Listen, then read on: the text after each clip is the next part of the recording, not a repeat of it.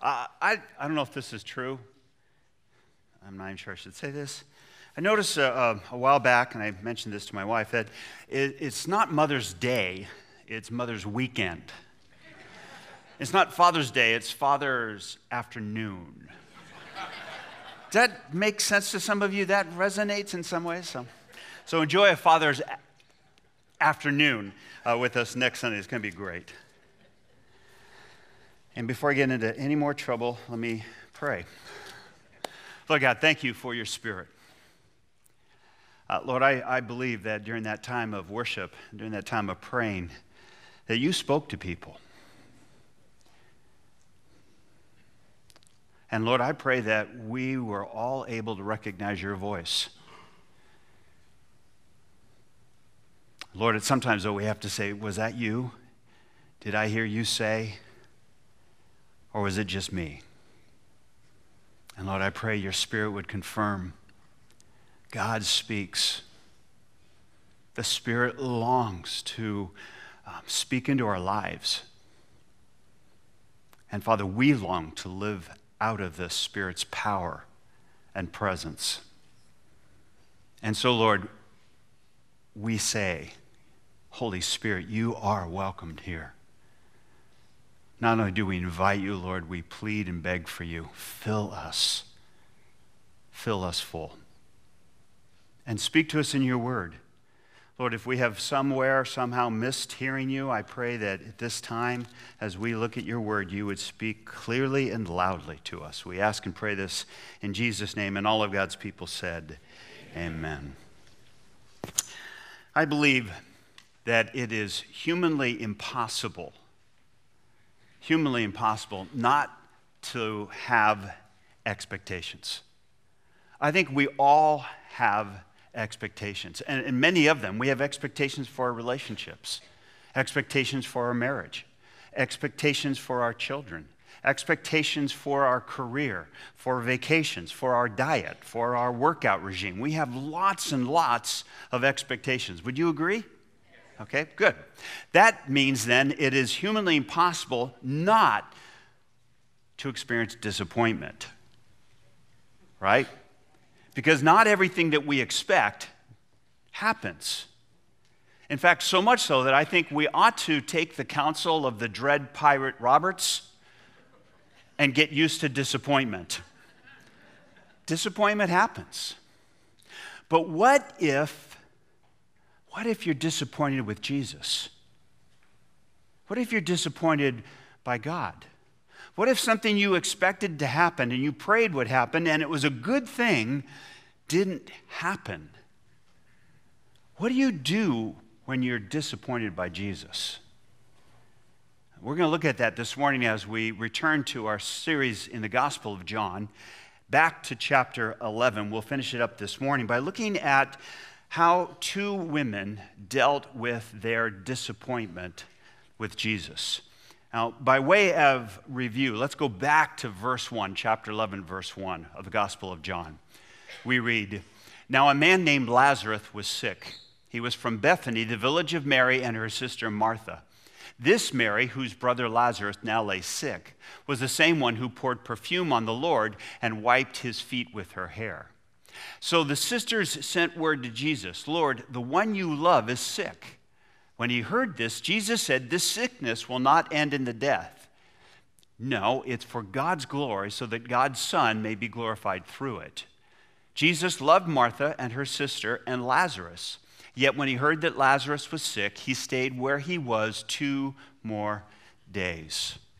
Now, one of the things we noted is uh, that John tells us that this family, Lazarus and his sister Mary and Martha, are in the town or the village of Bethany, a couple of miles away from Jerusalem.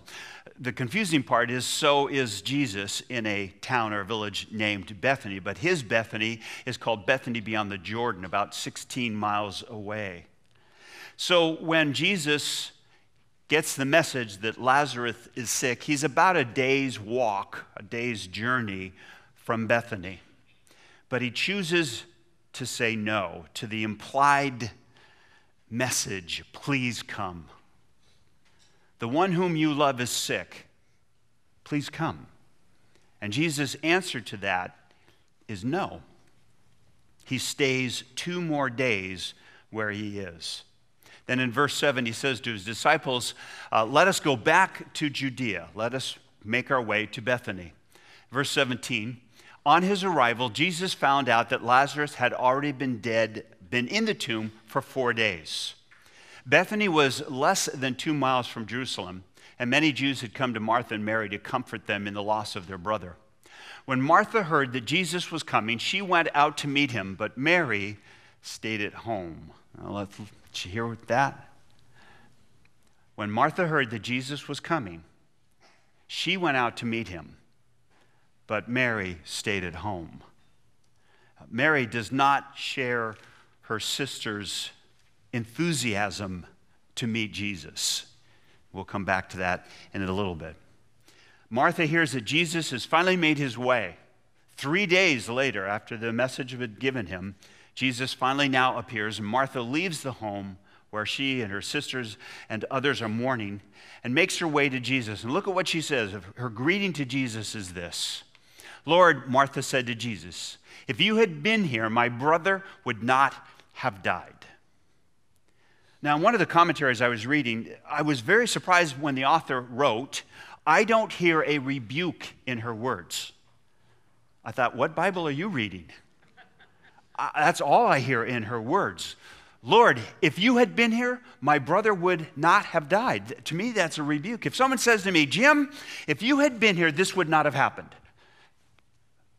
That's a rebuke, right? Why weren't you here, is what they're saying. Why didn't you, why didn't you deal with this? You should have been here. If you had been here, Jesus, my brother would not have died. Martha's putting her brother's death on Jesus. If you had not been here, my brother would not have died. In fact, the crowd picked that up in verse uh, 37, but some of the crowd that were there to mourn with the sisters said, Could not he who opened the eyes of the blind man, could he not have kept this man from dying, his, his good friend, the one he loved? Martha's rebuking Jesus. My brother would be alive if you had come. Now, given the amount of time between the two Bethanies, by the time Jesus would have been there the second day, her brother would have been dead. But in her mind, had Jesus been there, had he come immediately, there might have been a chance. Her brother would not have died. Martha is disappointed. She's disappointed in Jesus. She knew his miracles, she knew that he had healed others. She knew that Jesus loved Lazarus. They had a, unique relationship, this family uh, might have been his adopted family. And so she had all the right to expect that Jesus would come, but he didn't. And so she's disappointed. Lord, if you had been here, my brother would not have died. But then she says this, but I know that even now God will give you whatever you ask. Now, we might be tempted to think that she is thinking he could resurrect her brother, right? But I know that even now, God will give you whatever you ask. It would be a mistake, however, for us to interpret those words that she has an expectation that Jesus could raise her brother from the dead. There's a couple things in their dialogue that follows that show us that she doesn't have that expectation at all. It's, that's not what she means. Uh, Jesus said right then to her, Jesus said to her, Your brother will rise again. Right? Martha answered, Well, I know he will rise again in the resurrection at what? The last day. Not today, not now, not that you are here, but yes, I know my brother will rise in the resurrection at the last day. Jesus then said to her, I am the resurrection and the life. He who believes in me will live even though he dies. And whoever lives and believes in me will never die. Do you believe this? She answers, Yes, Lord. She told him, I believe that you are the Christ, the Son of God, who is to come into the world. All right, wait. Is that what he asked? Look at what he asks her. Jesus said to her, I am the resurrection and the life. He or she who believes in me, even though she dies, whoever lives and believes in me will never die. Do you believe this? Do you believe this? Martha's response I believe you are the Christ, the Son of God, who is to come into the world. Now that's good. That's the start of faith. Anyone who were to say, I believe that Jesus Christ is the Messiah, He is God's Son, He's come into the world to save us, that's the beginning of Christianity. That's great. That's awesome that she believes it. But she's not answering the question that Jesus asked I am the resurrection and the life. Whoever believes in me and dies will be resurrected to life. Do you believe this? She doesn't know what Jesus is getting at. She doesn't know, what are you asking me? I, I don't know where you're going with this. And that even comes out when Jesus takes then that next step, going to the tomb. Uh, Jesus, once more deeply moved, verse 38, came to the tomb. It was a cave with a stone laid across the entrance. Take away the stone, he said. But Lord, said Martha, the sister of the dead man, by this time there's a bad odor, for he's been there four days. Excuse me. I, I uh, first started reading the Bible in the King James. Um, I grew up in a non Christian home. I had to dig through all these old boxes of my grandmother's to find a Bible. Um, and then I had to sneak it into my room so that my parents wouldn't see I was reading the Bible. I was afraid what they might think if I started reading the Bible. The King James is not a great place to start reading Scripture. Um, I was not a, a, good student to begin with, but to read the Old English was even more a struggle for me. But there is a verse in King James Bible that I have remembered from the moment I read it, and it's this verse. But Lord, and in the King James it says this, but Lord, he stinketh. I don't know why that has stuck with me. But I tell you, I used that verse many, many times when I was changing my kids' diapers. But Lord, they stinketh. Woo! I, I don't know, it just has always stuck with me. So, so Martha is, is trying to say to Jesus, no, no, no, no, we don't want to open this. Oh, oh, oh, oh, oh, don't, don't, don't sniff that diaper. No, no, no, you don't want to do this. No, that's not going to be good. Don't open the tomb. She has no expectations that Jesus is going to raise from the dead her brother. That is not what she's saying when she said this.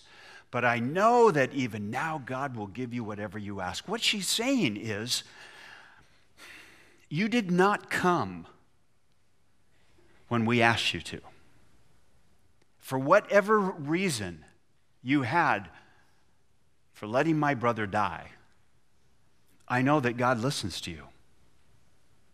I know that the Father listens to you. And so when you said no to us, I trust it was the right thing to do.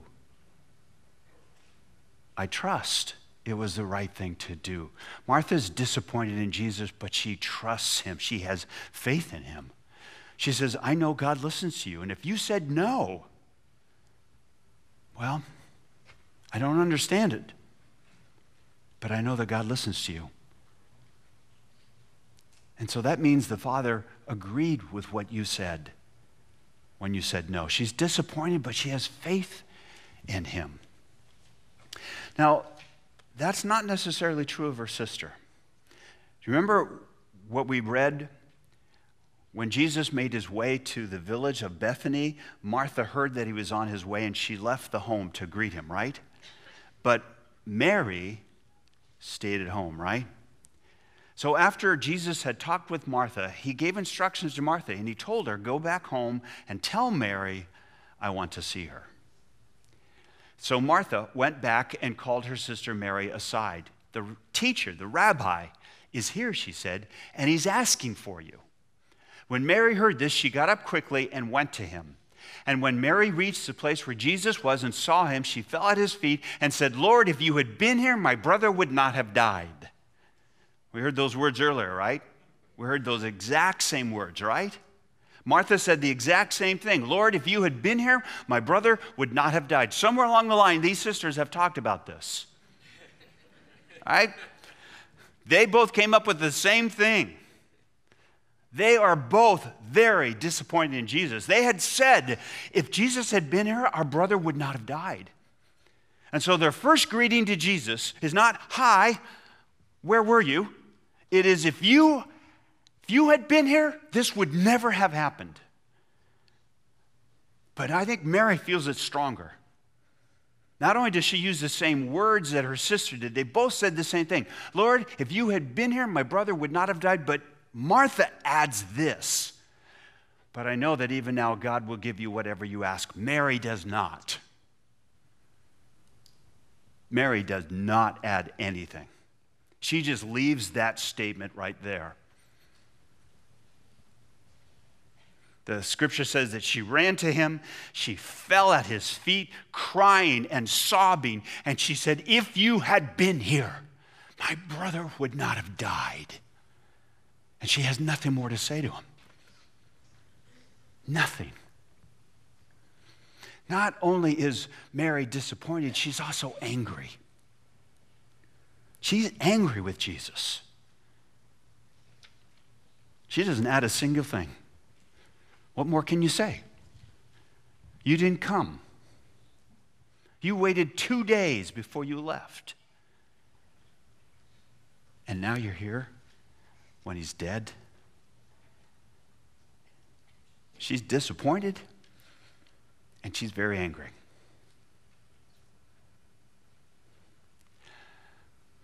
So let's look at these two women and these two responses. Martha goes to Jesus when she hears that he's making his way to Bethany. Mary doesn't. She stays home. She wants nothing to do. It isn't until Jesus calls her, basically orders her, that she goes to him. Martha's disappointed that he waited. Mary's disappointed as well. But Martha believes. She may not understand, she might be disappointed, but she believes. She trusts him. There's a reason. Mary, it's just anger. She's angry. So let me ask you when, when Jesus says no to your expectation, how do you respond? Which one do you identify with when Jesus says no? When something you've hoped for, something that you've prayed for, and it's good and it's right, and it just seems like something God would do, what do you do when Jesus says no? Who are you like? Now, some of you may say, I'm like neither of them. I'm not Martha, I'm not Mary. Some of you may say, you know, I lay it before God, and if it doesn't happen the way I pray for, I just trust him. Uh, it, it's not a problem for me. I say, okay, that's all right, Lord. Uh, now I can't wait to see what happens next or what you have in mind or what you have planned for. Man, if that's you, that is awesome. And I want to be you when I grow up. that is awesome. I have to say, that's not me, however. I'm, I'm much more like Martha. You know, I, I, I give suggestions to Jesus. I suggest how things ought to go. They're good. I, I work out in my mind how I think they should go. I, I lay it out before Jesus. Here's my idea. Here's my plan. I know you're going to love it. You know? And I, and I lay it out, and, and I expect that that will happen. And then when it doesn't, I have to admit I'm disappointed. I, wish it had been different but it doesn't rock my faith. It doesn't shake my foundation.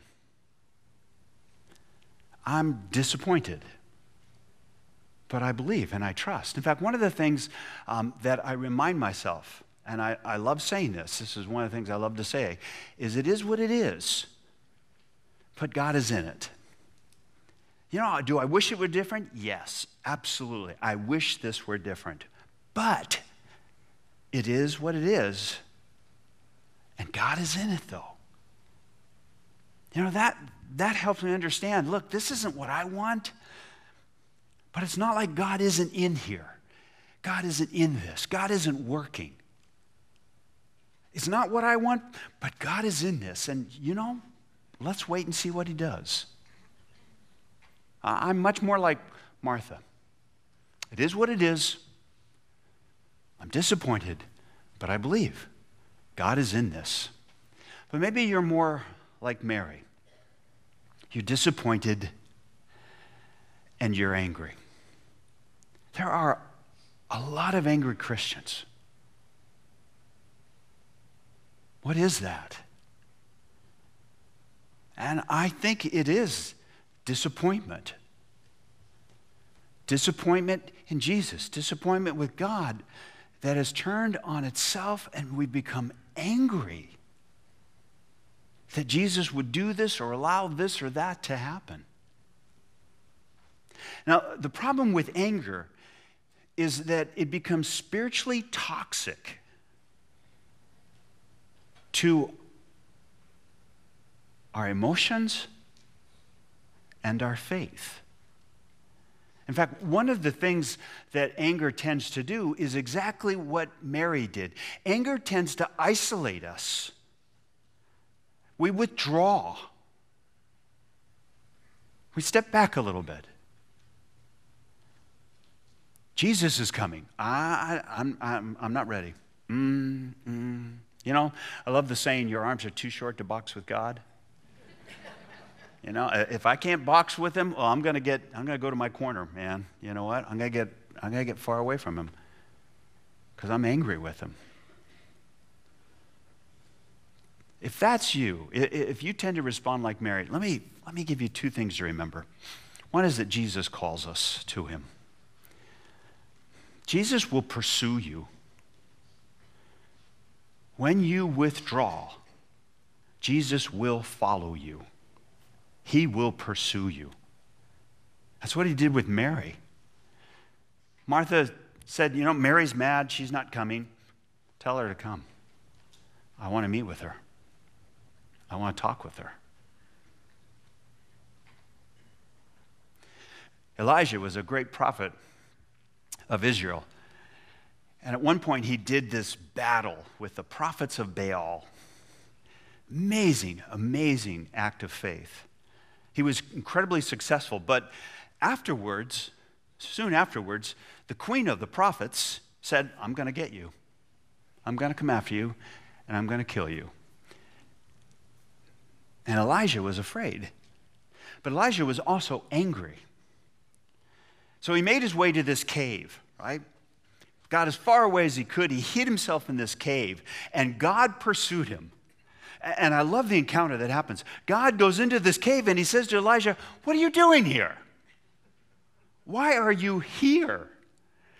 And, and, Elijah just starts to roll out his anger and his rebuke. And, you know, I'm the one doing all the work. You're not doing anything. I fought the prophets of Baal, now they're threatening me, and I'm the only one that's doing God's will.